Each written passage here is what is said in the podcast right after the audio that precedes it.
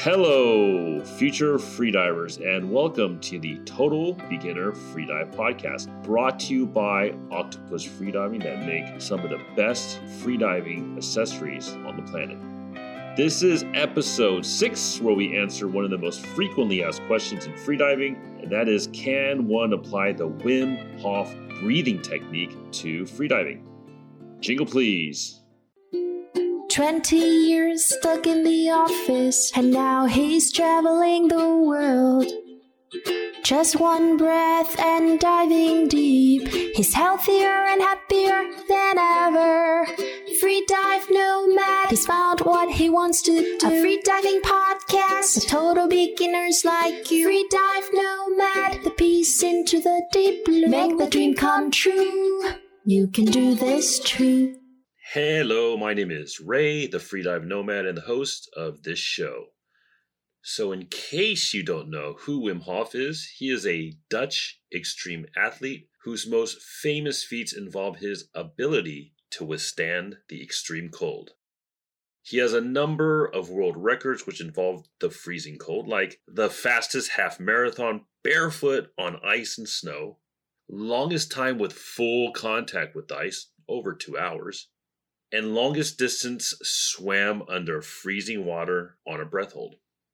He markets a very popular program called the Wim Hof Method, which has three pillars breathing, cold therapy, and meditation, which is supposed to have a number of mental and physical benefits. And he has gained a huge following worldwide with this program.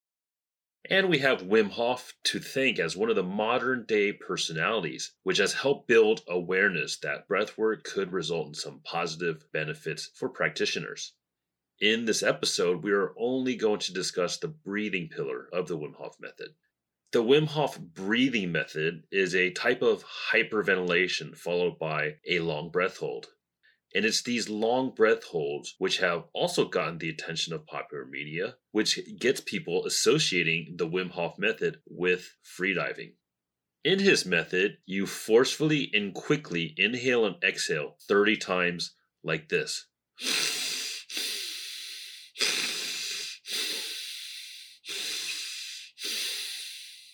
And then you hold your breath until you feel the urge to breathe. Then you repeat that cycle about three to four times. This hyperventilation allows the practitioner to easily hold their breath for minutes at a time without the urge to breathe. Why is this? One of the first things you will learn in a beginner freedive course is that the urge to breathe does not come from your blood oxygen saturation declining. It's actually due to the increasing carbon dioxide levels in your blood. Let me say that again. The urge to breathe is not from the decline in oxygen, but due to the increasing carbon dioxide levels in your blood. Why is this important?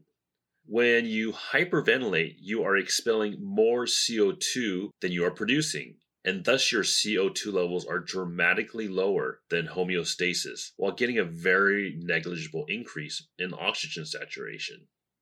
Thus, when you start your breath hold with artificially lower levels of CO2, you can delay your urge to breathe for much longer. So, why is this dangerous for freediving?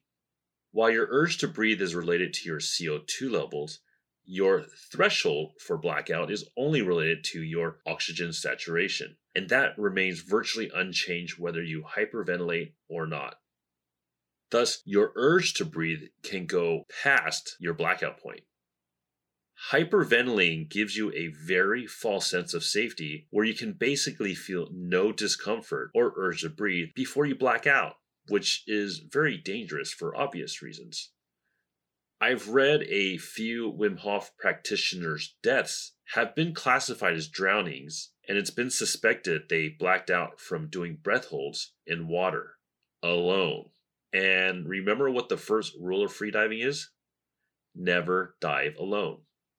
Thus, this is why Wim Hof breathing method has no place when freediving. It's not to say that hyperventilation does not have its benefits. Wim Hof claims that his method boosts blood circulation and the immune system. Light controlled hyperventilation can get your engines revving to begin your day or before a workout. Even freedivers can benefit from it as it strengthens the diaphragm. So, what happens physiologically when you hyperventilate? A lot of it is actually the opposite of the mammalian dive reflex, which we discussed in the last episode. Hyperventilation raises your heart rate, it vasodilates the vessels in your arms and legs, and it constricts the carotid artery, the main blood vessel to the brain, which is why you feel lightheaded when you hyperventilate. And if taken to the extreme, you can pass out if it constricts too much. It also makes it more difficult for your body to access oxygen because when your CO2 levels decline, your blood will be more alkaline. The more alkaline your blood is, the tighter the bond that oxygen has to hemoglobin, making it more difficult to access for your body. This is called the Bohr effect, B O H R. The bond loosens as your blood becomes more acidic with the rising CO2 and thus easier access to oxygen for your body. A bit of a warning though do not hyperventilate if you are pregnant, have high blood pressure, are driving, or near or in water. This is why taking a freedive course is essential to starting your journey into freediving to prevent dangerous practices like hyperventilating before diving. And that's it for Wim Hof and freediving. But before we go, I wanted to mention this free online safety course for freedivers and spearfishermen. I know I harp on about taking a freedive course all the time, but I also know a lot of people live in an area where you can't find a freedive instructor, or for some, courses can be prohibitively expensive. If that's the case, Ted Harty, who is a former U.S. national record holder, has a free online safety course for you. Even though I feel there's no substitute to a real live freediving course, this was really informative, and you are much better off than if you never took this course at all, and it's only 45 minutes long.